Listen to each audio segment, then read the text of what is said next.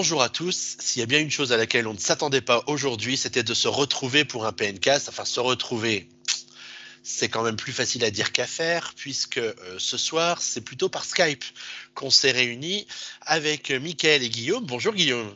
Salut Xavier, salut Michael. Salut. Comment ça va tous les deux? Bah écoute, ça va, hein, chacun chez soi, hein, comme on dit. C'est ça, on partage plus. Oui. Je crois que c'est les meilleures conditions pour enregistrer un PNcast. Ben c'est vrai, on te voit pas en caleçon chez toi. Ouais, mais il n'y a pas les chips, il n'y a pas le coca. D'habitude, on a plein de trucs à manger et tout. C'est un peu triste. C'est vrai, c'est vrai. Mais bon, il va falloir s'habituer à ces conditions pendant quelques temps. On ne pensait pas avoir besoin de faire un PNcast, mais cet après-midi, jeudi 26 mars 2020, Nintendo a eu la douce idée de diffuser un Nintendo Direct Mini, qui n'était pas si mini que ça d'ailleurs, hein, on va le voir, au cours duquel on a eu plein de petites infos sur plein de jeux, pas toujours petits, qui vont sortir sur la Switch dans les mois qui viennent, et on s'est dit que c'était peut-être la bonne occasion pour se retrouver, puis en parler tous ensemble. Ouais, du coup, on s'excuse si jamais il y a des problèmes de son, parce que bon, on n'a jamais fait de PNcast par Skype pour l'instant, donc on enregistre via Skype, donc on ne sait pas trop ce que ça va donner. Bah, on croise les doigts pour que au moins les gens entendent ce qu'on raconte actuellement. Voilà. Toutes ces choses intéressantes. Bon, alors du coup, bah, le programme de ce PNcast, il est simple, hein, on va suivre le fil du Nintendo Direct Mini et puis revenir sur les différents jeux qui ont été annoncés. Et puis, je crois que ça tient énormément à cœur à Guillaume de parler ensuite un petit peu d'Animal Crossing, un petit jeu qui vient de sortir, hein, je crois. Voilà, bah, je trouverais ça... Il n'y aura peut-être pas d'autre occasion d'en parler dans les prochains temps, vu qu'on ne sait pas quand on pourra se retrouver ni rien. Donc, on ne fera pas d'épisode spécial, en tout cas pour le PNcast, pour parler du jeu. Donc, c'est peut-être l'occasion, on ne l'a pas depuis très longtemps, mais c'est peut-être l'occasion d'en parler de notre premier avis, vu que toi, Xavier, tu y as aussi joué. Donc, ouais. Voilà, c'est un peu l'occasion de dire un peu ce qu'on en pense, en tout cas pour nos premières heures de jeu. Du coup, on en parlera un moment à la fin du PNcast, mais du coup, on va commencer tout de suite avec le Nintendo Direct Mini. C'est donc une diffusion vidéo qui nous a tous pris par surprise cet après-midi sur les coups de 15h, avec une diffusion sur toutes les plateformes YouTube de Nintendo dans le monde, que ce soit Nintendo of America ou Nintendo France. C'est sur Nintendo France qu'on avait les vidéos sous-titrées pour vraiment tout comprendre. Et même s'ils l'ont appelé Nintendo Direct Mini, c'était quand même un Nintendo Direct avec pas mal d'éléments dedans, parce qu'il dure à peu près une demi-heure. Ouais. Et ils ont commencé relativement fort, hein, je dirais, puisque c'est le Xenoblade Chronicles Definitive Edition qui a ouvert le bal, avec un nouveau trailer et une nouvelle annonce, puisque ils nous ont parlé d'un nouvel épilogue qui allait être ajouté, et dont j'ai oublié le nom, qui s'appelle Un avenir commun. Ouais. Est-ce que c'est un jeu que vous aviez fait, vous, sur Wii et sur Wii U quand il était sorti ? Du coup, je te reprends juste sur Wii U, c'était Xenoblade Chronicle X, c'était pas la même version du coup. Oui, mais du coup là, c'est une série que vous aviez fait sur les deux consoles, sur les deux générations précédentes, ou alors, ce sera une découverte sur Switch. Ouais, j'ai essayé de le faire cet épisode-là à l'époque, bah, sur 3DS, sur New 3DS, parce que c'était l'exclusivité justement du nouvel hardware. Je m'étais vite arrêté parce que en fait, graphiquement, c'était quand même assez dur. Et finalement, donc, j'ai arrêté assez vite, mais j'ai fait Xenoblade Chronicles 2 sur Switch avec son extension. Et là, j'avais trouvé ça plutôt pas trop mal, malgré de nombreuses critiques. Et donc là, bah, si j'ai le temps, je pense que j'essaierai de me le faire. Mais en plus de ça, avec le nouvel épilogue, apparemment, c'est vraiment un épisode qui est très très long. Sachant que le dernier épisode sur Switch était déjà très conséquent. Alors, il y a aussi l'édition collector du jeu, hein, qui a été dévoilée dans le cadre du direct, que je trouve pour le coup super complète. Parce qu'il y a parfois les éditions collector, on a un peu l'impression de se faire rouler. Autant là, j'ai l'impression que c'est quelque chose d'assez sérieux, hein, qui nous est proposé, parce qu'en plus du jeu, il y aura un artbook de 256 pages, bon, le classique steelbook, un poster, et en plus un disque vinyle à l'effigie de la Monado. Donc, je trouve que c'est plutôt un coffret assez sympa qui va être fait. Je ne sais pas ce que vous en dites. Bah ouais, franchement, il est pas mal. Il y aura aussi le jeu en version... Ah, on parle tous les deux. Vas-y, Michael. Ah, excuse-moi. J'avais pas fait gaffe, c'est vraiment un vinyle, c'est pas un CD qui donne. Non, c'est un vinyle, ouais. Parce qu'il y a aussi tu pourras le télécharger, tu auras un code de téléchargement pour la bande-son, a priori. D'accord, oui, parce que je pense qu'il y a plein de gens qui n'ont pas de platine disque, en fait, encore. C'est revenu à la mode, mais... Parce que sur l'épisode 2, qui est sorti sur Switch... L'édition collector avait à peu près la même chose, à peu de choses près. Il y avait un gros artbook, un CD et une jolie boîte et un steelbook. Donc c'est à peu près dans la même veine, à peu de choses près, je pense. Ouais. Alors le disque vinyle, c'est peut-être une façon de rendre hommage un peu au fait qu'ils ont remasterisé ou remixé plusieurs musiques du jeu à l'occasion de ce remaster sur Switch. Donc c'était peut-être un moyen de marquer le coup. En tout cas, l'initiative est plutôt sympa. Ouais, et du coup, le jeu sortira le 29 mai prochain et ça semble être le prochain gros jeu de Nintendo. Je pense pas qu'entre avril et fin mai, il y aura de nouveaux jeux qui sortent, à part si vous êtes... de nouveaux gros jeux de cette envergure. Je crois pas. Hein. Je crois que du coup, en début d'année, on aura eu... cette moitié de début d'année, on aura eu 2 jeux, quoi. Ouais, c'est un peu ça. Mais bon... Pardon, excuse-moi. Vas-y. Moi, je m'attendais pas à ce qu'ils le sortent entre guillemets aussitôt. Hein. Je pensais qu'ils le sortiraient plus tard dans l'année. Donc, ça veut dire que, j'espère que ce que ça veut dire, c'est que Nintendo réserve d'autres grosses cartouches pour plus tard, quoi. Ouais, c'est rassurant que c'est pas leur jeu de fin d'année, quoi. Ouais, ce serait compliqué de penser que c'est un remaster qui serait le jeu de fin d'année, hein, en tout cas. Ouais. Alors la deuxième annonce du Nintendo Direct Mini, c'est plutôt une série d'annonces puisque ça concerne l'arrivée de 3 jeux de 2K Games sur la Nintendo Switch. Donc c'est trois collections de jeux, une collection BioShock The Collection, XCOM 2 Collection et Borderlands Legendary Collection. C'est tous des compilations. Et les 3 jeux sortent le même jour, le 29 mai 2020. Donc il y a un côté stratégique que j'ai pas trop compris de la part de 2K. Ils ont dû avoir une promo sur les cartouches chez Nintendo, je sais pas. En tout cas, les 3 sortent le même jour.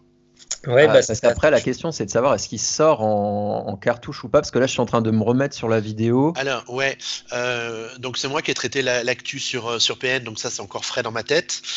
Les 3 jeux vont sortir en cartouche, mais il y a plein d'éléments qu'il va falloir télécharger quand même. D'accord, ouais, parce que là, je vois sur la jaquette de BioShock The Collection, il y a marqué « Download and micro SD card required ». Pareil sur Borderlands et pareil... non, sur XCOM, il y a juste marqué « Download required ». Ouais, je pense que les jeux ne seront pas complètement sur la cartouche. Ouais. Non, en fait, sur la version sur BioShock, c'est une cartouche de 16 Go qui aura les actes d'ouverture de chaque jeu. Mais ensuite, tous les autres jeux et les contenus en DLC, il faudra les télécharger en ligne pour les récupérer. Sur XCOM 2, c'est une cartouche de 8 Go avec les 2 missions de base. Il faudra télécharger tout le reste sur Internet et ça fait 24 Go à télécharger. Ouais. Mon Dieu. Mais ils sont coutumiers du fait, hein, parce que moi j'ai un NBA 2K20 et dès l'installation, on met la cartouche, il faut télécharger 34 Go, quoi. Ouais. Et c'est encore pire sur Borderlands puisque ils mettent le jeu de base de 8 Go sur la cartouche. Ensuite, tu dois télécharger 6,6 Go en plus. Et après, pour récupérer les 2 autres jeux de la collection, Borderlands 2 et Borderlands The Pre-Sequel, tu dois réserver 35 Go sur ta carte SD. Je comprends pas pourquoi, là, dans ce cas-là, ils sortent pas juste uniquement les jeux en dématérialisé. Parce que je vois pas du tout là, pour le coup, pour aucun des 3 cas, l'utilité d'avoir la version boîte. Parce que moi, je pense que c'est juste la visibilité que t'apporte le fait d'être présent en magasin par rapport à l'eShop. Je trouve ça encore pire. Autant je préfère qu'ils ne les sortent pas en boîte. Si c'est pour sortir un contenu comme ça, avec ça c'est l'aspect un peu chiant. Pour le reste, moi je suis plutôt content qu'il y ait ces 3 jeux qui arrivent. Alors on était déjà au courant, hein, pour BioShock et XCOM 2 et Borderlands. Je pense pas qu'on savait avant aujourd'hui qu'il allait sortir. En tout cas sur PN on ne savait pas puisque j'ai créé la fiche jeu aujourd'hui. Oui, c'est des grosses licences. Hein. Après moi c'est des choses qui me touchent pas particulièrement. Ben moi, de mon côté, bon après c'est dommage parce que le BioShock The Collection est le jeu gratuit PSN Plus du mois de mars ou du mois de février. Enfin, très récemment, il était dispo gratuitement sur le PSN Plus. Donc j'ai pu commencer BioShock. Assez sympa au départ, mais il m'a un peu perdu en cours de route. Je trouvais que la scénarisation n'était pas assez... elle était intéressante, hein, je dis pas, mais j'étais vite un peu perdu, donc j'ai pas super accroché, donc j'ai arrêté. Donc il y en a aucun où je me dis tiens enfin c'est le jeu qui arrive sur Switch, mais c'est super que ça y soit, quoi. Ça fait plaisir. ouais, en fait, qu'il y a encore quelques années, ces licences-là, jamais de la vie, on aurait pensé les voir sur une console Nintendo, quoi. Ouais, c'est un peu la remarque qu'on se fait sur plusieurs des titres dont ils ont parlé aujourd'hui, c'est qu'il y en a certes pas mal pour lesquels on est content de les retrouver. Yes. Alors, le jeu suivant qui a été évoqué dans le Nintendo Direct Mini, c'est le pack de DLC des 4 Fantastiques pour Marvel Ultimate Alliance 3. Alors, est-ce que c'est un jeu auquel vous avez joué déjà quand il est sorti l'été dernier, celui-ci ? Pas du tout. D'accord. Et du coup, vous attendez pas forcément ce DLC plus que ça, quoi. Non, pas du tout non plus de mon côté. Et apparemment, il a eu son petit succès hein, quand même. Ah oui, il a très bien marché. Oui, le jeu, ouais. Il est sorti à la bonne période. Il n'y avait peut-être pas grand-chose à bouffer sur Switch au mois de juillet quand il est arrivé. Et du coup, comme c'est un jeu qui est très riche parce qu'on retrouve tous les personnages de l'univers Marvel dedans, du coup ça offre pas mal de perspectives et les DLC ça permet aux gens de retrouver tous les personnages qu'ils aiment bien. Alors il y a en plus des persos qui arrivent grâce à ce DLC, La Chose, Mr et Mrs Fantastique et la Torche Humaine qui n'étaient a priori pas dispo dans les précédents dans le jeu jusqu'à maintenant et cette mise à jour est disponible dès maintenant. Et du coup il s'est vendu à plus d'1 million d'exemplaires donc il a plutôt bien marché. Donc le jeu suivant qui a été présenté durant ce Nintendo Direct Mini, c'est un jeu de Capcom qui était déjà sorti sur Apple Arcade au lancement du service en septembre dernier, c'est Shinsekai Into the Depths. Est-ce qu'il y en a l'un d'entre vous qui a envie de nous en parler ? Et là ils me disent tous les deux non. Non allez, du coup, le jeu il est sorti aujourd'hui au prix de 20 €. Et donc c'est un jeu de Capcom effectivement, et donc c'est un jeu d'exploration sous-marine, donc le but c'est de collecter des ressources afin d'améliorer son équipement pour fabriquer des objets. Et donc après le but du coup c'est par ce biais c'est d'avancer du coup dans le jeu. Et donc faut aussi faire attention de pas oublier parce qu'on a des niveaux d'oxygène, des choses comme ça. Et donc les environnements évoluent et tout ça. Donc c'est un peu en vue 2D, c'est de la 3D en vue 2D. De ce que j'ai un peu pu remarquer. Après, j'ai pas trouvé la DA exceptionnelle, mais non plus lui, je l'ai pas trouvé top. Mais en tout cas, un jeu sous-marin, c'est pas souvent qu'on en voit des jeux comme ça. Donc, c'est bien de voir que ces jeux Apple Arcade, qui pour certains, vu que lui, je l'ai pas testé, je peux pas donner un avis comme ça, mais il y a eu certains bons jeux dessus. Donc, c'est bien de voir qu'ils peuvent sortir sur Switch comme ça. Après, à un prix 20 € pour un jeu qui, Apple Arcade, je sais pas combien ça coûte, c'est 5 € par mois Je crois que c'est 10, non ? 10 ou 5 €, ça fait peut-être, peut-être un peu cher, ouais. Ensuite, Nintendo a parlé d'Animal Crossing, alors je pense que là, Guillaume va se faire un grand plaisir de nous parler d'Animal Crossing, bien sûr. Qu'y a-t-il à dire ? Alors, évidemment, du coup, voilà, ils ont parlé de la mise à jour qui était disponible dès le lancement du jeu, donc pas besoin de revenir dessus. Mais ils ont aussi parlé d'une autre mise à jour qui arrivera pour début avril, donc pour un événement de Pâques avec un personnage spécial qui va venir et il y aura un peu une chasse aux œufs. Donc certains œufs seront cachés dans l'eau, il faudra les pêcher avec la canne à pêche, des choses comme ça. Et on pourra, grâce à ces œufs qu'on a craftés, si on peut dire, on pourra du coup fabriquer différents objets dédiés à cet événement de Pâques. Et du coup, je me suis fait une réflexion, c'est que cette mise à jour-là, elle aurait très bien pu être, si ça se trouve, elle est déjà intégrée dans le jeu en fait, parce que les événements comme ça avaient déjà lieu. Non, hein, il y a eu un tweet de Nintendo cet après-midi. La vidéo de présentation laissait sous-entendre que les éléments étaient déjà dans le patch qu'on a installé. Et en fait, non, il y aura une autre mise à jour qui sera disponible le 1er avril et qui contiendra la fête des œufs dedans. D'accord. Donc du coup, 2 possibilités. Soit effectivement, ils ont voulu, après ils ont repoussé le jeu, donc ça m'étonnerait qu'ils aient pas eu le temps de faire tout ce qu'ils auraient voulu. Donc potentiellement, soit ils se sont dit ces événements-là, on les fera à la suite sous forme de DLC parce qu'on n'a pas le temps. Ou alors, je pense que c'est aussi stratégiquement une très bonne idée de faire en sorte que ces événements soient maintenant inclus dans des DLC et des mises à jour, parce qu'à chaque fois qu'ils vont faire une mise à jour, il y aura des articles sur les sites, ça refera parler du jeu, alors que si ces événements étaient intégré dans le jeu de base, il n'y aurait pas forcément eu des news sur tous les sites de jeux vidéo pour dire bon bah il y a l'événement de Pâques qui a lieu dans Animal Crossing en ce moment. Après, oui, parce qu'en fait tu soulignes un problème, c'est que, enfin un problème, une situation qui est très courante dans les sites de jeux vidéo, c'est que si on te pousse pas l'info sur un sujet particulier, en général personne n'en parle. Parce qu'il faut, il faudrait vraiment ouvrir le jeu tous les jours pour regarder s'il y a quelque chose de nouveau qui arrive, et que du coup si t'as pas de com, ben, de toute façon tu ne parles pas de ce qui est nouveau quoi. C'est ça. C'était pour casser l'ambiance. Bravo. J'ai bien réussi, hein. J'ai bien réussi. T'aurais pu me dire Good Job et ça nous aurait fait une belle transition vers le jeu suivant du Nintendo Direct. Good Job. Donc ça c'est un peu le jeu What the Fuck hein, du Nintendo Direct, parce que c'est un jeu qui est édité par Nintendo, enfin qui est proposé par Nintendo sur l'eShop. On en aura le test bientôt. On l'a confié à Thibaut qui se remet doucement du test d'Animal Crossing. Donc Good Job c'est quoi? C'est un jeu un peu foufou.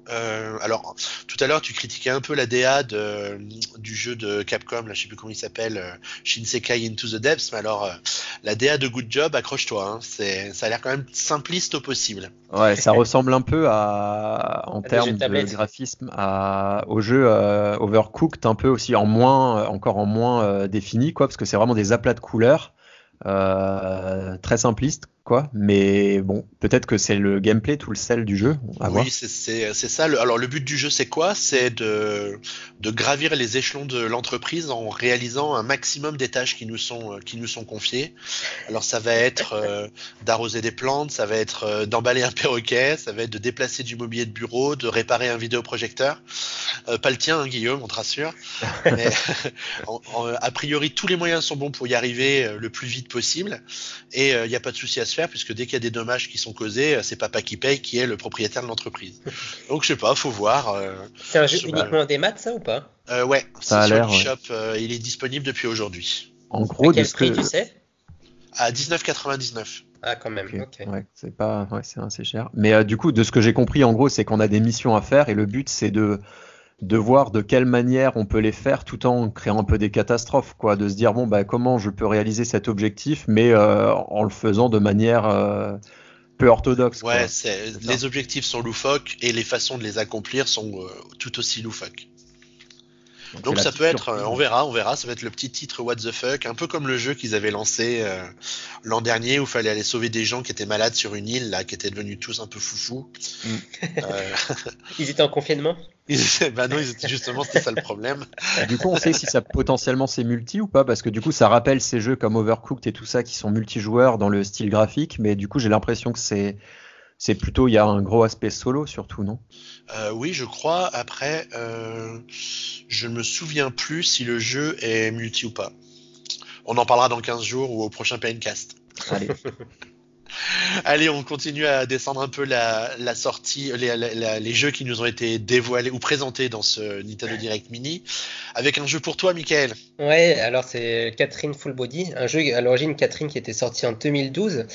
Et donc il y a eu cette reversion en remaster avec des ajouts en 2019 sur les autres plateformes. Donc Catherine c'est quand même un jeu de niche, hein, c'est Atlus qui fait ça et c'est un jeu très particulier. En gros c'est un jeu, on va dire, sur l'adultère d'un mec à 40 ans, il est avec une fille qui s'appelle Catherine avec un C et il rencontre une autre Catherine avec un K. Et en gros tous les choix que vous allez faire ça va être... Est-ce que vous allez sortir avec l'autre personne ou non? Mais en fait, le gameplay, c'est très particulier. Donc, vous allez jouer à la fois dans la vraie vie, dans les bars, etc. Et ensuite, dans vos rêves. Et dans les rêves, vous avez en fait le jeu, c'est un casse-tête. Vous avez des règles très spécifiques pour monter tout en haut le plus vite possible, avec des lois très spécifiques par rapport au carré, au cube. Et c'est un jeu très stressant. Je me rappelle que... j'en avais fait des cauchemars, c'était très bizarre. À ce point-là ? Ah ouais, je rêvais ouais, que t'avais 8 ans. Non, 2012, ça a été... En gros, fallait monter tout en haut, mais à un moment, tu vois, t'as un bébé avec une grosse fourchette qui te mange, qui essaie de venir te manger, etc. Enfin, c'est vraiment particulier, mais c'est un jeu... C'est vraiment pas grand public, mais c'est un bon jeu dans son style. Donc... Atlus, c'est vraiment un jeu de niche, c'est un jeu pas pour tout le monde, mais je sais qu'il y a une communauté de fans là-dessus et je peux comprendre, mais c'est vraiment très particulier et c'est très étonnant de trouver ce jeu sur une console Nintendo. Ah bah écoute, tu nous l'as bien vendu. En tout cas, je sais vers qui me tourner quand on me proposera d'en faire le test de celui-là. Ah mais le jeu est hyper dur, donc je sais pas si j'aurai la foi de m'y replonger. T'auras peut-être mieux à faire à ce moment-là. Ouais, j'aurais peut-être à. Il sort cet été, ouais. Ouais. Sorti le 7 juillet, effectivement. Ouais. Ouais. On continue à descendre la liste avec une mise à jour pour Ring Fit Adventure. Ouais, gratuite. Gratuite. Bon, le jeu, lui, ne l'est pas. Et en plus, il est introuvable. Donc, l'annonce, elle peut tomber un petit peu à l'eau aujourd'hui. Ici, c'est vrai c'était un coup de Nintendo, le confinement, pour vendre que des Ring Fit. Hein ? Ouais, il faudrait qu'ils en aient en stock pour que ce soit valable Est-ce que le confinement a fait en sorte que les gens se ruent sur le jeu, ou est-ce qu'il était déjà un peu en rupture de stock, en tout cas dans les magasins en ligne, parce que moi je le voyais présent à Carrefour sans rupture de stock par exemple, mais est-ce que le fait qu'il y ait le confinement, les gens se sont dit je vais me prendre Ring Fit, et tout le monde a eu la même idée, et vu qu'ils n'avaient peut-être pas beaucoup de stock réserve. C'est très possible que ce soit ça. Ce qui est dommage parce que du coup s'il y a des exemplaires qui restent dans les magasins et qu'ils n'arrivent pas à les vendre parce qu'il n'y en a plus dans les sites e-commerce, c'est un problème logistique, mais c'est dommage, mais enfin bon, je crois que c'est Nintendo ou les revendeurs, c'est pas les seuls à être embêtés par la situation actuelle. Parce que ça c'est un jeu qu'on peut pas télécharger sur l'eShop parce qu'il faut l'accessoire quoi. Bah donc, ouais c'est ça, voilà. C'est ça qui est bourré de technologie high-tech. un autre jeu bourré de technologie high-tech, on précise peut-être que du coup là, il y a la principale nouveauté, c'est un mode de jeu musical où on utilisera du coup les bras et les jambes aussi, avec des musiques de Mario Odyssey, Splatoon 2 et Zelda notamment. Où le but ça sera de presser l'anneau dans certaines directions au son de la musique a priori, donc qui fera un peu bouger son corps quoi en gros. Ouais. Presser l'anneau, c'est beau. Michael, t'as l'esprit vraiment mal tourné. Il y a la langue française aussi. Toi un homme différent. Donc King's Bounty, qu'est-ce que c'est ? Le 2 en plus. Ouais. C'est un triste RPG. Non, c'est une série qui date des années 90. Et alors là, j'ai pas trop compris. Est-ce que c'est un remake ou est-ce que c'est vraiment un nouveau jeu ? Alors ça, je ne saurais point te dire. Voilà, parce que c'est bizarre qu'on nous introduise le King's Bounty 2 comme étant un jeu qui date des années 90 ou une série qui date des années 90. En tout cas, on nous propose dans cette version-là des graphismes plus réalistes, des choix qui 30 ans, ouais, tu m'étonnes. Ouais, on le souhaite. Après, il faut que ce soit un choix assumé. Hein. Quand tu pars dans un truc pixel art, etc., il faut juste assumer, il n'y a pas de problème. Des choix plus lourds de conséquences. Alors là, ça sent la fin du monde, comme si on avait besoin de ça en ce moment. Et un système de développement de personnages qui influe sur l'éthique et les affinités des personnes rencontrées. Waouh, c'est beau. Franchement, ouais, sur le papier, ça fait plus. Non, on rigole, mais des bons RPG, il y en a pas tant que ça sur l'année hein, qui sortent, des très bons. Donc on verra ce que donne celui-ci. Du coup, a priori, c'est bien un nouveau jeu qui sortira aussi sur PS4 cette année. D'accord. Tu vois, on paye le fait de ne rien connaître au RPG là. Faut t'avouer, elle m'a été pardonnée ou pas ? Non ? Oui. Non ? Okay. Bon, allez, je pense que si on parle de Smash Bros, ça nous parle un petit peu plus. Encore que. Je ne ai pas senti vachement enflammé là. Bah, du coup, ils ont annoncé le report. Enfin, ils ont annoncé que le prochain personnage serait un personnage issu de la légendaire saga de jeux vidéo Arms, qui a un seul jeu qui est sorti sur Switch à la sortie de la Switch. Ouais. Et du coup, ça sera un personnage tiré de cet univers avec les bras qui sont un peu extensibles comme ça. Et du coup, je pense qu'ils avaient prévu de le sortir bien avant, mais ils disent qu'il ne sortira finalement qu'en juin. Qu'ils ont eu des difficultés du coup pour la production quoi. Et il y a aussi j'ai aussi entendu une interview récente du producer, je crois que c'est Sakurai, c'est ça. De Smash Bros, qui disait que c'était un peu compliqué de faire des réunions avec les éditeurs des licences qui vont être adaptées pour les nouveaux personnages, pour leur présenter le travail accompli. C'est très difficile au Japon pour les rencontres. Donc je pense que voilà, ils vont un peu reporter, ça va peut-être ralentir le rythme des DLC qui voulaient sortir, quoi. Ouais, c'est un bon moyen aussi pour Nintendo de reparler un peu de Arms qui tombe un peu dans l'oubli. Il y a eu cette semaine l'annonce d'un tournoi en ligne Arms, ça faisait des mois qu'on n'en parlait plus. Et puis en plus le fait que le jeu est en accès gratuit pour les abonnés à Nintendo Switch Online entre le 26 mars et le 6 avril, donc une dizaine de jours pour découvrir le jeu, pour ceux qui ne le connaissent pas. Et qui doivent être nombreux. Après, je trouve qu'en termes de personnages légendaires qu'on attend un peu tous dans Smash, voilà, c'est un peu la facilité. Et puis bon, après, on a bien compris que dans le premier roster qui est sorti du premier du premier season pass du DLC, voilà, ils vont pas non plus toujours caresser les gens dans le sens du poil. C'est un peu des personnages parfois pointus qui sortent, donc... à voir si c'est le premier personnage. Ils choisissent une licence Nintendo, c'est peut-être plus facile de la sortir en premier. Enfin, à voir. Ouais. Moi, je vous trouve dur. Enfin, moi, je trouve que c'est un choix logique et même. Oula. Il y a un problème de micro là. Ah non, je sais pas. J'ai entendu un bruit bizarre. Oui, je disais que c'est un choix logique et même au début on se plaignait presque trop que donc effectivement dans le premier season pass c'était des choix trop pointus, là c'est des trucs de Nintendo et à l'origine Smash Bros c'était vraiment ça, la réunion de l'univers Nintendo, donc moi je trouve que ça correspond bien, je trouve que c'est bien joué de leur part. Après dans le sens où le personnage ils sont originaux avec les bras qui sont extensifs, ça peut être apporter un peu de gameplay supplémentaire, mais étant donné que Smash Bros est sorti après la sortie d'Arms, bah, Nintendo aurait très bien pu sortir ce personnage avant vu qu'il fait partie un peu de la nouvelle génération de jeux Nintendo, mais bon, ouais, mais effectivement t'as raison dans le sens c'est ça, il y avait tellement de...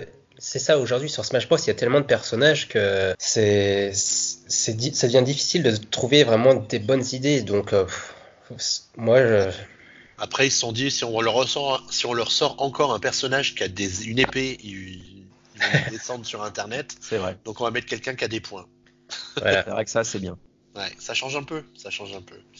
Allez, on avance avec un passage consacré à Bravely Default 2. La bonne nouvelle, c'est qu'il y a une démo qui est disponible dès maintenant sur l'eShop pour pouvoir découvrir le jeu. Et Nintendo les développeurs. Square Enix. Vous merci, je les avais perdus. vont pouvoir se baser sur les réactions des joueurs pour pouvoir améliorer le jeu puisque sa sortie est prévue pour le courant de l'année 2020. Ouais, c'est quelque chose qu'ils avaient déjà fait à l'époque, je crois, peut-être pour Final Fantasy XV, je crois bien. Donc ils sont coutumiers du fait, et donc Bravely Default 2, c'est donc la suite du premier jeu sorti en 2013 sur 3DS. Il y avait eu un Bravely Second, mais je sais pas pourquoi du coup on n'est pas sur un Bravely Third, j'avais pas terminé le premier opus. Ça reste assez joli au niveau des décors, je suis un peu moins convaincu... La direction artistique allait bien sur 3DS, sur Switch, je suis moins convaincu. Ouais, ça fait un peu jeu adapté quoi, d'une version portable. Et il a l'air, enfin moi après c'est pas mon style de jeu, mais j'ai l'impression que ça a l'air très classique dans les quatre personnages. Ça m'a pas fait rêver. Default était déjà de base hyper classique qui se revendiquait de l'ancienne génération quoi, donc ouais, donc peut-être que du coup ça, en tout cas du coup ça reste dans le même style, du coup c'est ça intéressera sûrement ceux qui ont apprécié le style du premier mais effectivement pour quelqu'un qui est un peu réfractaire à ce type de jeu, c'est pas ça qui va me donner envie de découvrir la licence, ouais. Ensuite, c'est un nouveau jeu qui nous a été présenté dans le Nintendo Direct Mini, un jeu qu'on a déjà vu sur 3DS, ou sur DS même, une version Switch qui arrive avec cette fois 51 classiques du jeu de société. Ouais. Donc, alors, et tu pourras jouer en ligne. Oui, c'est peut-être ça qui est intéressant. À la limite, je trouve que c'est dommage que ça sorte le 5 juin parce qu'avec un peu de chance, le confinement sera terminé. En tout cas, 51 jeux de société avec une représentation graphique très simple. Hein, donc, ouais, les dames, je vous avoue, j'espérais qu'ils l'offrent pour les gens en ligne en fait, qui ont l'abonnement. Donc j'étais assez déçu de voir qu'en fait, ça va être encore un jeu et qu'on retourne à cette fameuse époque de la Nintendo DS, quoi. Ouais, c'est après. C'est... Ils peuvent pas tout offrir hein, tout le temps oui, parce que là, qu'est-ce que tu voudrais avoir comme DLC ou truc pour gagner un peu du fric parce que tu vois que même sur d'autres jeux, les jeux sont gratuits, mais après ils essaient de gagner de l'argent autrement, donc tu peux pas dire que tu vas mettre sur les 51, 25 gratuits et 25 payants, enfin bref. Et en parlant de jeux gratuits, il n'y a pas un free-to-play dont ils ont parlé ? Si, c'est Ninjala. Ah. Ouais. Ninjao qui sortira alors on n'a pas marqué la date dans le plan, mais au mois de juin de mémoire. Si on retrouve l'info vite fait, ouais, je vais vous retrouver ça. Ouais. C'est un jeu qui m'a l'air pas mal, qui m'a l'air un peu à mi-chemin entre Splatoon et un FPS. Le but c'est d'aller dégommer les autres en 4 contre 4 dans des niveaux en 3D évidemment à la Splatoon mais ça va vraiment partir dans tous les sens en termes de verticalité et d'horizontalité et du coup d'où le fait que c'est un peu inspiré des ninjas. En tout cas moi ça m'a l'air pas mal. Ouais, moi j'ai trouvé que ça ressemblait quand même vraiment à Splatoon, ça m'a impressionné même dans l'interface et graphiquement et le caractère design, je trouvais ça étonnant, mais bon. Ouais, ah oui, ça a pas mal. On l'avait déjà vu il y a quelques temps déjà et effectivement c'est côté direction artistique ça copie Splatoon, le fait que tu peux faire du 4 vs 4 ça copie Splatoon, ça sort le 27 mai d'ailleurs. Et après dans les choses à effectuer, voilà, il y a un peu cet humour là, sauf que visiblement les gens devront un peu se taper dessus, voilà, avec où on aura des pouvoirs à voir. Après c'est un free to play, donc ça a l'air c'est chinois, non? Si j'ai compris. Ouais, Gumho je crois ça s'appelle. Donc après bon si c'est le 27 mai en DLC, enfin gratuit à découvrir. Au moins on peut découvrir, se faire un avis sans dépenser d'argent. Mais effectivement, on voit que Splatoon a fait des émules. Très bien, on continue notre petite descente des news avec la sortie de Star Wars Jedi Knight Jedi Academy, qui a été accompagné... Un jeu tout récent. T'es sorti en quelle année ? En 2003. Ouais, bravo. Alors, peut-être la vraie info de cette sortie, c'est l'annonce de Star Wars épisode 1 Racer qui devra arriver prochainement. Ça, pour le coup, on ne savait pas que ça allait arriver. On se doutait que Jedi Academy allait arriver aujourd'hui.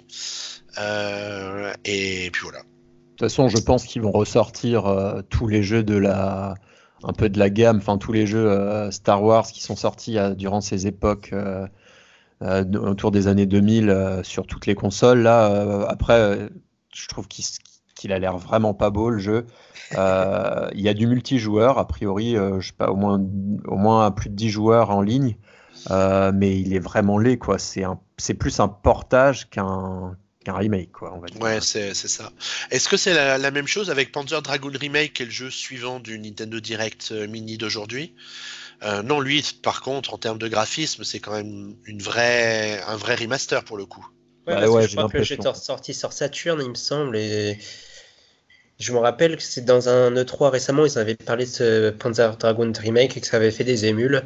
Moi, je connais très mal la série, donc je pourrais pas tellement en parler, mais c'est un shoot 'em up. Vous êtes sur un dos de dragon et vous devez tirer sur vos ennemis, un donc peu comme Star Fox. 25 € disponible aujourd'hui sur l'eShop de la Switch. C'est un jeu qui compte 7 niveaux et qui contient des améliorations graphiques et de contrôle pour le gameplay Switch. On a Julien et Boris qui sont quand même très fans de la franchise, qui sont plutôt contents de la retrouver, même s'ils trouvent que du coup le prix de 24,99 est quand même un poil élevé. Et du coup, il sortira. C'est une exclusivité de console temporaire pour la Switch, et ça fait plaisir de voir des choses comme ça en exclu temporaire sur Switch. Enfin, comme dit, il y a quelques années, on n'aurait jamais imaginé avoir des jeux en exclu temporaire sur la console, quoi. Même si c'est vrai. C'est un peu des jeux de niche, mais bon.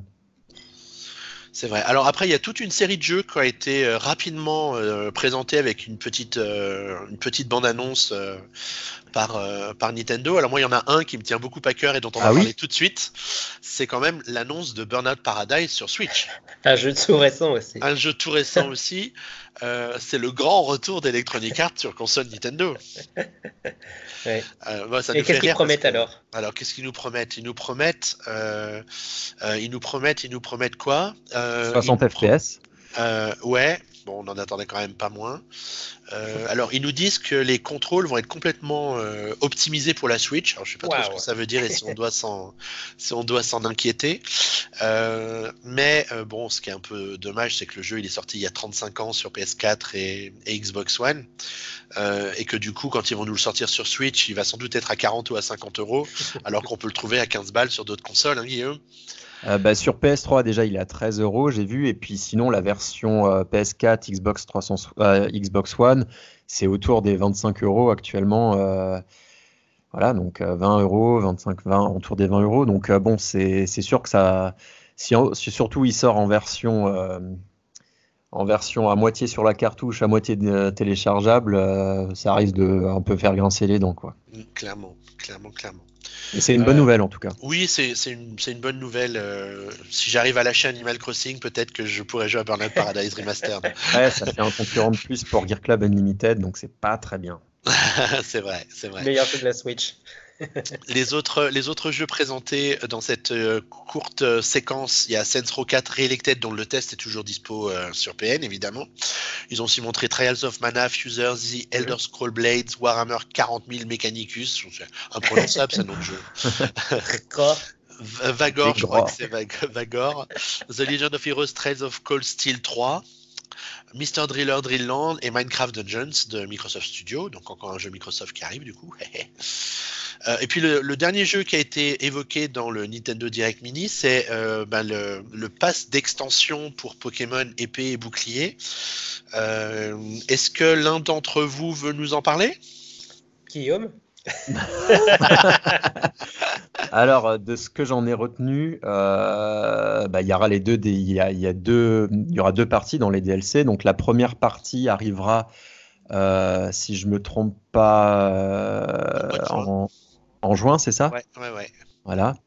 Et on va suivre un entraînement a priori d'un maître dans un dojo ou quelque chose comme ça, où il va nous donner un de ses Pokémon qui est, je n'ai pas retenu le nom, c'est un espèce de nounours.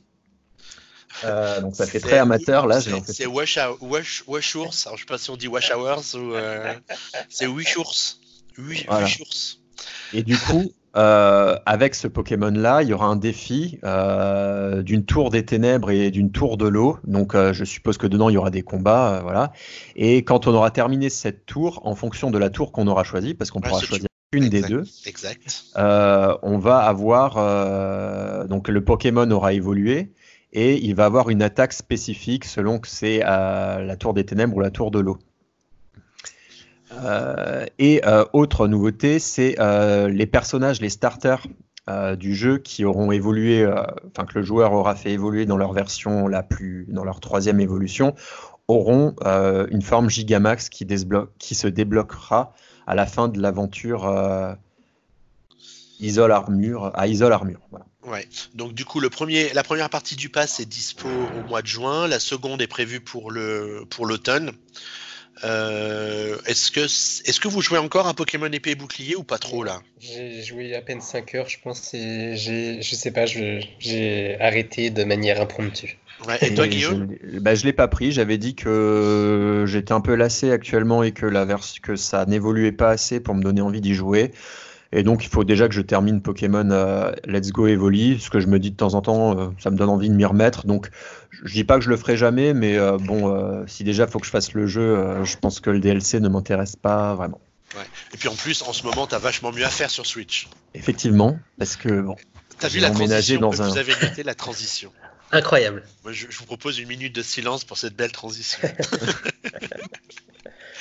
Comme vous l'avez compris, nous allons parler d'Animal Crossing New Horizon qui est sorti sur Switch la semaine passée, alors que la France est en plein confinement. Ça a été difficile pour beaucoup de personnes, je crois. Ouais.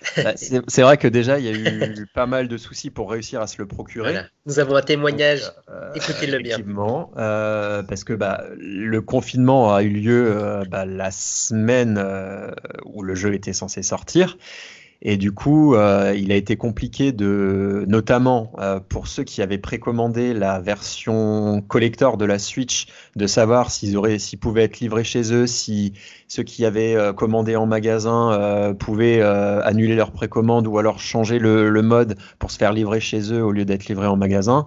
Et donc, on peut dire que quand même les magasins sont un peu, enfin la Fnac notamment, Micromania, ont mis un peu les choses en place pour permettre aux gens qui avaient commandé en magasin de pouvoir changer leur réservation pour se faire livrer chez soi. Donc ça, c'est notamment Micromania qui a lancé un dispositif, et la Fnac a fait un dispositif un peu différent. Ils ont annulé les précommandes et ont envoyé des mails à ces personnes-là en leur donnant un lien pour recommander la console sur le site.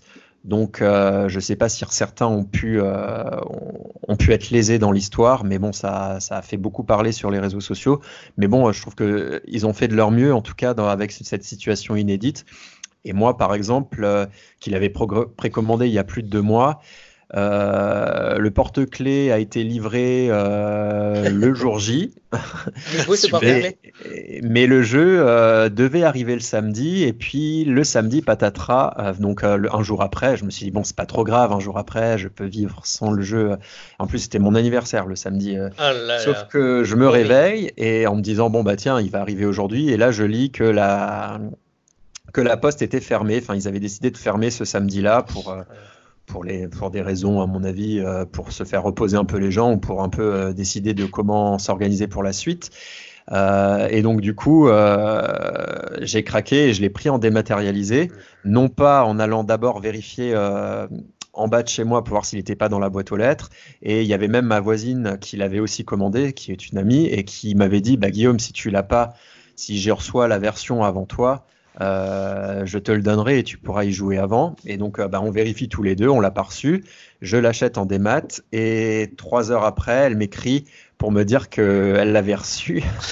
Et donc du coup j'aurais pu éviter de dépenser 47 € en plus, mais donc voilà. Non, moi je l'ai reçu lundi. Tu l'as payé au prix fort là sur l'eShop?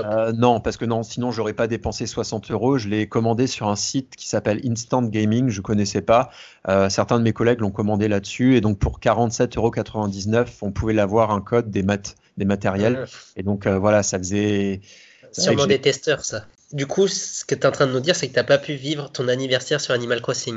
Ah si, du coup, pas dans les mêmes conditions, parce que j'ai vu des testeurs qui avaient testé le jeu sur plusieurs mois, sur un mois. L'anniversaire, a priori, tu reçois un gâteau, les habitants se réunissent. Là, du coup, moi, là, j'ai quand même reçu un gâteau que ma maman m'avait envoyé. Sauf que les habitants m'ont... vu que le jeu, j'y ai joué pour la première fois le jour de mon anniversaire, il a fallu que je passe un peu le début du jeu, que j'enregistre, que j'éteigne que je redémarre le jeu. Et là, les personnages m'ont souhaité mon anniversaire, mais il n'y a pas eu de fête comme il peut y avoir dans le jeu en vrai. Ah là là. Donc tu as passé un anniversaire aussi triste que dans la vraie vie, dans Animal Crossing. Ouais. Rattrapé. Donc on peut peut-être revenir sur les nouveautés. Quel est le principe du coup? On a déjà fait un épisode, je vous invite à l'écouter, l'épisode précédent qui est un peu consacré à la saga en elle-même, mais là on peut revenir un peu sur quel est l'objectif de ce jeu-là. Donc là, on démarre, on va habiter sur une île déserte qui est un peu tenue par Tom Nook, qui est un peu le gérant le raton laveur qui gère un peu l'île et qui est un peu l'entrepreneur de cette île, donc qui nous permet de nous installer. Au début, on peut personnaliser son personnage, choisir un peu ça reste léger, la personnalisation du personnage. Mais bon, comparé à d'autres versions où parfois on ne pouvait rien choisir, là, du coup, c'est quand même, on peut modifier les yeux, les cheveux, la couleur de la peau. Révolution. Voilà, c'est une révolution. Et du coup, on arrive sur cette île et on remarque très vite qu'on va... donc, cette île est peuplée, il y a 2 autres animaux qui emménagent en même temps que nous. On peut choisir où poser leur tente. Et donc, on démarre avec une tente. Et le but, ça va être de faire prospérer cette île en termes d'habitation, de faire venir le plus de monde possible. Et du coup, ça reste un Animal Crossing classique avec, on va pouvoir collecter les fruits, collectionner les insectes, pêcher les poissons, aménager sa maison, la faire agrandir au fur et à mesure en remboursant Tom Nook des montants astronomiques de clochettes qu'il nous demande. Et du coup, la nouveauté, c'est que on vit du coup sur cette île et au-delà de ça, il n'y a plus simplement les clochettes pour acheter les objets, il y a tout un aspect crafting, donc à savoir récolte de bois, récolte de fer, d'argile, de choses comme ça. Donc c'est assez simple, hein, c'est assez facile à comprendre. Et donc grâce à ces éléments qu'on peut récolter, qu'on peut crafter, on va pouvoir construire différents objets. Donc maintenant, ces outils, on peut les construire. Donc la pelle, la hache, le filet à papier, on peut les construire. On peut les améliorer aussi. Donc il y a plusieurs versions qu'on peut débloquer et construire. On peut construire des objets en bois. Voilà, il y a plein de choses qu'il est possible de construire, donc c'est tout un nouvel aspect qui s'ouvre pour le jeu. Donc voilà, ça c'est une bonne grosse partie, et après donc, on n'y est pas encore arrivé, en tout cas à ce stade-là, mais on va pouvoir modifier aussi l'aspect de l'île, comme on l'a précisé dans le podcast précédent. Donc on va pouvoir modifier la forme potentiellement d'une rivière pour ajouter du terrain, modifier le terrain aussi, parce qu'il y a différents niveaux dans le terrain, donc on n'a pas tout de suite cette échelle qui nous permet d'accéder à ces différents niveaux.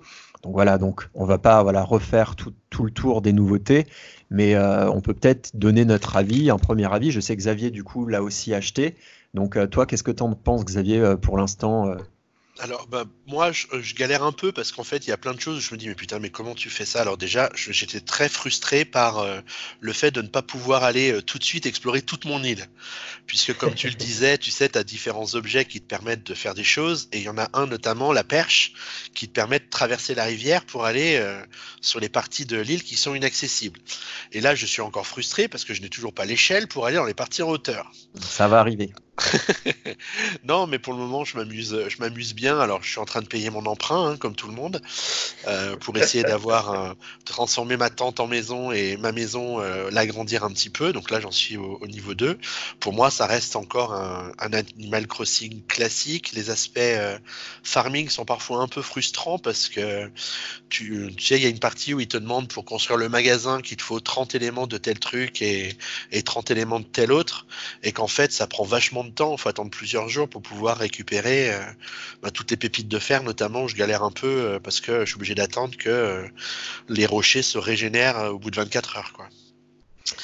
Mais du coup, c'est un peu toujours ce que je reproche toujours à Animal Crossing, c'est que tu vas dans le jeu, tu lèves la tête au bout d'une heure et tu dis, ah ouais, mais finalement j'ai fait que ramasser des oranges et pêcher des poissons sans vraiment avancer dans la pseudo-histoire du jeu. Mais bon, c'est ce qui en fait le charme aussi, donc je râle, mais ça me change les idées, donc j'aime bien. Justement, je trouve que cet aspect-là où... donc je vais en parler, du coup moi je trouve que c'est un point positif qu'en fait il y ait toute cette ligne rouge. Maintenant il y a cette ligne rouge à suivre, ce fil rouge plutôt, où on n'est plus lâché comme dans certains jeux dès le début où on te dit maintenant tu peux faire ce que tu veux, tu as juste à rembourser le prêt et tu fais à ta guise ce que tu veux faire. À part certaines choses où il y avait des personnages qui se débloquaient, enfin des boutiques, des choses comme ça. Là maintenant on est pris par la main et tous les jours on sait qu'on a un objectif à réaliser. Déjà, il y a associé à ce crafting et à ces choses-là, il y a aussi un nouveau mode de paiement qui ne sont plus les clochettes, c'est les Nook Miles qu'on va débloquer en réalisant des objectifs. Et donc, notamment, tu as ces genres de... c'est comme des succès, en fait. Page. Ça, pour le coup, c'est vachement bien pensé. Tu as cette grande page avec plein de succès. Après, on ne sait pas tout le temps ce qu'il faut faire. Donc, tu as ces succès. Tu as les Miles Nook Plus, où là, c'est des petits objectifs à réaliser tous les jours. Voilà. Par exemple, cueillir X pommes, vendre pour 5 000 € de clochettes ou acheter pour 5 000 € de clochettes. Voilà, il y a plein de choses comme ça. Et donc, on débloque ces Miles Nook qui nous permettent après d'acheter des éléments exclusifs, de débloquer des... par exemple de la place dans son inventaire, des coupes de cheveux, enfin là des choses comme ça. Et du coup, ce que je disais, maintenant il y a ce fil rouge là qui te permet de tous les jours, Quand tu commences le jeu, on te dit, ben voilà, il faut que tu choisisses l'emplacement des tentes pour les personnages, pour les autres habitants. C'est vraiment toi qui est libre de modéliser, enfin de décorer l'île comme tu le veux, de choisir où se place chaque élément. Donc on va te dire ça. Après, plus tard, on te dit, ben voilà, il y a Thibaut qui veut ouvrir le musée, donc tu as des objectifs pour qu'il puisse ouvrir le musée, et ainsi de suite. Pour chaque bâtiment, tu as des objectifs maintenant à réaliser concrets pour faire avancer un peu le schmilblick, et donc du coup tu n'es plus livré qu'à toi-même, et tu as certains du coup des objectifs en fil rouge comme ça. Par exemple, là où j'en suis, l'objectif c'est de construire 3 nouvelles maisons. Donc je les ai disposées sur là où je voulais, parce que moi j'ai décidé du coup d'avoir l'îlot principal qui soit consacré aux habitations, au musée, et un peu là où est Tom Nook, donc là où il y aura l'espèce de future mairie si on veut, sur l'île principale. Il y aura un autre endroit où je voudrais mettre toutes les boutiques, un autre où je vais faire un espèce de verger. Et du coup là, ils nous disent voilà, tu peux, on va vouloir accueillir des nouvelles personnes, tu peux placer 3 maisons là où tu le souhaites, et quand tu as choisi l'emplacement de ces 3 maisons, tu dois fabriquer 3 objets d'intérieur et 3 objets d'extérieur pour ces maisons. Et donc c'est là nouveau du crafting et tout ça. Donc ça permet d'étaler un peu sur la longueur des choses qu'on aurait peut-être voulu faire beaucoup plus vite. Et donc une fois que c'est fait, tu as des habitants qui arrivent. Et donc je pense que je ne sais pas combien de temps ça va durer comme ça, où on va être tenu par la main à avoir des objectifs comme ça qui ont des conséquences concrètes dans le jeu et dans le futur du jeu, donc pour des nouvelles boutiques, pour des choses comme ça. Mais c'est super intéressant parce que au final, dans Animal Crossing, tu pouvais te connecter en disant bon, aujourd'hui je fais quoi, je vais rembourser le prêt, je vais décorer ma maison. Et là maintenant tu as vraiment des objectifs plus concrets tous les jours. Après effectivement le risque, comme tu dis, c'est de vouloir tout faire trop vite, dont certains, je vois de mes collègues qui sont déjà voilà au stade 4 de leur maison, qui ont déjà tous les fruits. Donc moi, j'aurais très envie d'avoir tous les fruits, mais bon, au final, si je me dis au bout d'une semaine je les ai déjà tous, et j'ai déjà à la limite 4 pièces différentes dans ma maison, est-ce que j'aurais envie d'y jouer aussi longtemps que ça? Donc ouais, le but c'est voilà, je pense qu'il se savoure au fur et à mesure, et c'est un vrai, enfin moi c'est une vraie chose positive qu'ils aient ce fil rouge là, avec que tu aies une mainmise que tu doives amener la main à la pâte pour que les différentes choses dans le jeu avancent. Donc ça c'est un vrai truc positif, je trouve. Ouais, après t'as tout à fait raison, il y a plein de nouveautés qui font que c'est Animal Crossing, mais avec plein de nouvelles choses. Le crafting, c'est quelque chose qu'il n'y avait pas avant. Alors c'est vachement chiant d'aller refaire sa canne à pêche, d'aller reconstruire sa hache parce qu'elle a pété, mais du coup je crois comprendre qu'au fil du jeu tu peux débloquer une version un peu indestructible. Je pense que quand t'as quelques heures de bouteille, à mon avis ça te saoule d'aller d'aller recrafter ça, quoi. Alors effectivement t'as des versions en bois au départ, puis tu peux débloquer grâce à tes Nook Miles ou autrement, je sais plus, ou en les achetant, des versions plus solides, donc les versions assez classiques qui se cassent quand même à un certain moment, mais beaucoup de façon un peu moins fréquente. Et tu as aussi des versions dorées, enfin comme dans tous les jeux, mais je crois qui se casseront aussi à un certain moment. Ah d'accord, non je pensais pas que ça se cassait, parce que je me disais que justement quand tu commences à être un joueur aguerri, t'as pas envie de passer ton temps à aller reconstruire l'item que t'as cassé. Ça rappelle un peu Breath of the Wild pour le coup, et par exemple la hache de bois, les 2 premières versions de la hache, quand tu tapes dans les troncs d'arbres, dans les arbres, tu peux récupérer 3 crafting de bois, alors que si tu prends la hache la plus évoluée, si tu tapes 2 fois, tu récupères 2 bois, les 2 crafts de bois, mais si tu tapes une 3e fois, l'arbre il tombe. Mmh. Donc il y a aussi ces choix de se dire est-ce que j'utilise une hache moins solide, mais pour récupérer du bois plus de bois, enfin voilà. Après, c'est pas grave de couper un arbre en soi dans Animal Crossing, parce que en fait, t'as quand même vachement souvent en objectif, on te demande de planter un arbre. Donc ça t'oblige un peu à faire un peu de place, parce que là bientôt je sais pas où je vais les foutre ces pauvres arbres, je fais que planter des arbres dans ce jeu. Mais je pense que du coup l'objectif à très long terme, ça va être, parce que l'île est pas si grande, on peut avoir l'impression qu'elle est pas si grande que ça, mais si on a pour objectif de la décorer, parce que maintenant on peut mettre tous les objets qu'on veut partout. Si on a l'objectif de la rendre très vivante et de la décorer un peu de partout, de faire plein de lieux, de décors, de planter des fleurs et tout ça, ça va vite être un peu une réflexion pour savoir voilà qu'est-ce qu'on fait. Là je fais des enfin là je fais plutôt un côté village, enfin ça va être assez ça va être un des pans importants, je pense, du jeu vers le endgame, quand ça va être vraiment, à mon avis, cet aspect-là. Est-ce qu'il y avait le mode photo dans la version New Leaf, ou c'est quelque chose qui est nouveau avec la version Switch ?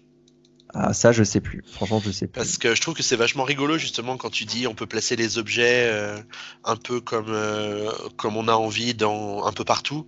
Ça peut te permettre de faire des montages un peu marrants pour pouvoir ensuite partager ça ou enfin je trouve ça rigolo et je viens de me faire mordre par une araignée. Ah, sympa. Dans le jeu, je vous rassure. Ah, je croyais que t'allais te transformer en Spider-Man. Donc moi j'aime bien, je l'ai acheté en démat aussi parce que, alors traditionnellement je reçois quand même la plupart des jeux par courrier, mais par les temps qui courent je ne reçois plus rien, donc je l'ai aussi pris en démat. Je sais pas si le jeu est arrivé du coup, parce que je le reçois au bureau et du coup comme je suis confiné chez moi, je ne sais pas ce qu'il y a dans la boîte aux lettres au boulot, mais du coup je l'ai payé au prix fort moi, hein, par contre je l'ai pris sur eShop directement à 59. D'accord, bah tu sauras pour la prochaine fois. Ouais, bon après, une fois de temps en temps, je peux acheter un jeu, quoi, quand même. Ça me rappelle ce que c'est la condition de bas peuple de cette civilisation. Bonjour la plèbe.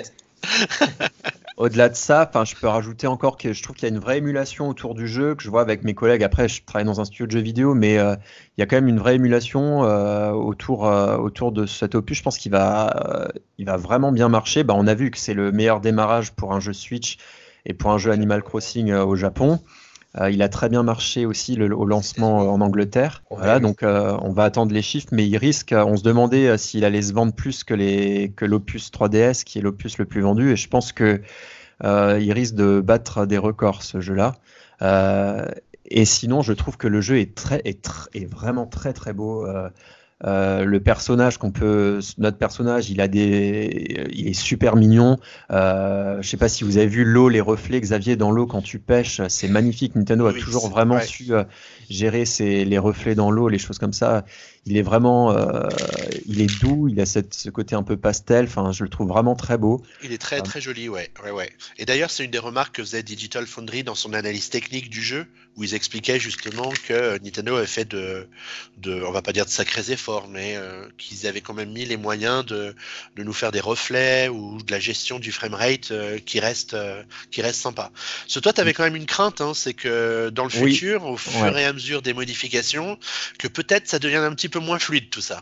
Bah parce qu'en fait l'île, du coup le but c'est, enfin on le voit dans les vidéos, c'est de après rajouter des chemins, des choses comme ça, de mettre plein d'objets dehors pour un peu donner vie à notre île. Et je me demande s'il y a une limite d'objets qu'on peut placer dehors et si au bout d'un moment ça risque de faire un peu ramer le jeu. Donc ça sera à voir avec le temps quand il y aura des gens parce qu'il y a toujours des gens comme ça qui vont mettre des fleurs partout, qui vont sortir des objets partout, il n'y aura pas un mètre carré disponible.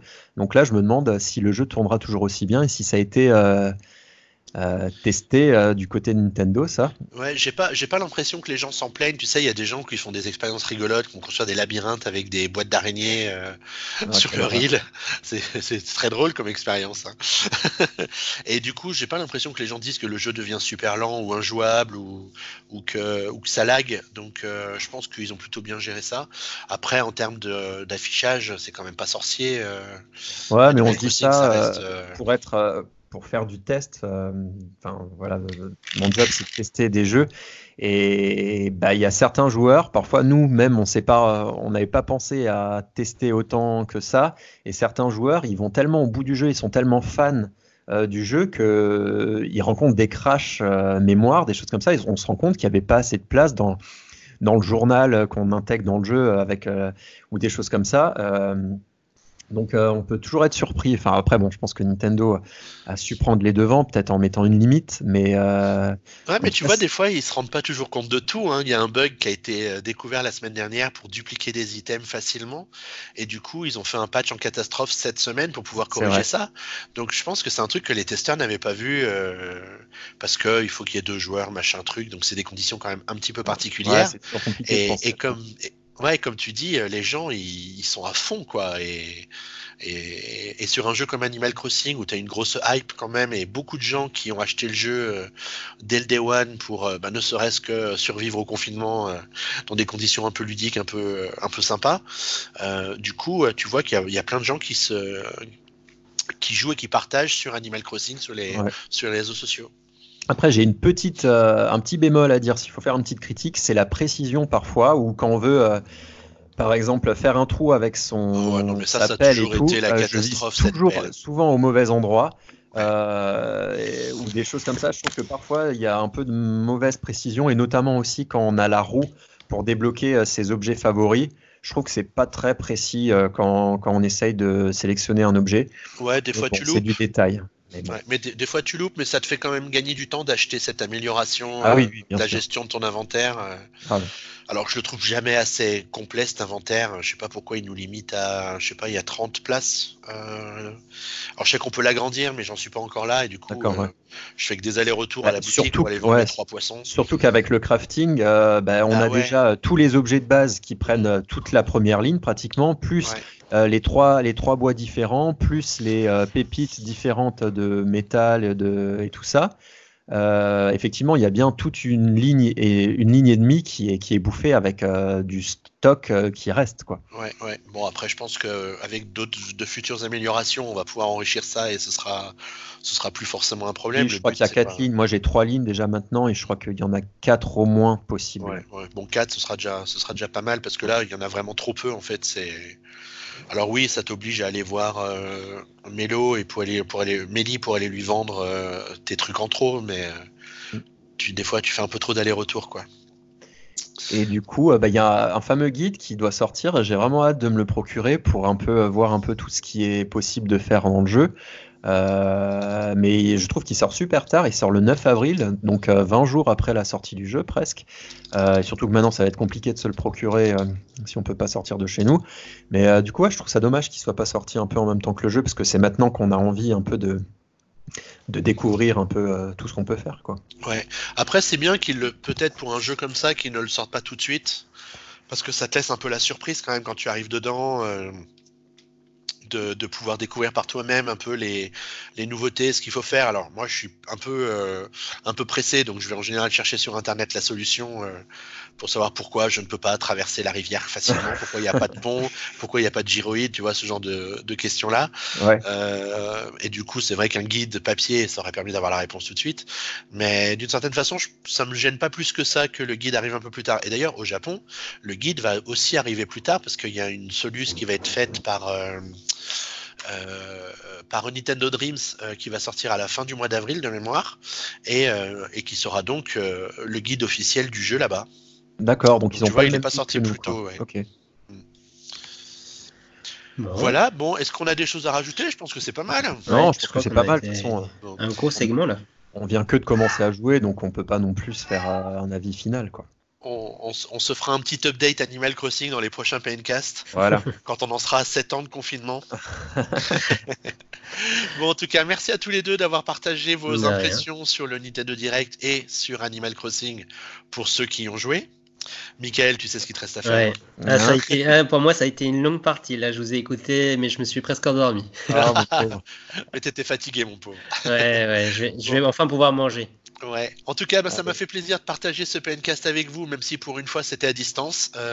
Espérons qu'on ne fera pas ça trop souvent, mais s'il faut le refaire, on le refera, parce que on sait que ça marche. Yes. On vous souhaite à tous une très bonne fin de journée, une bonne soirée, une bonne nuit, et on vous dit à la prochaine dans le prochain PNcast. Salut. Bon confinement à tous. Ciao. Bon confinement.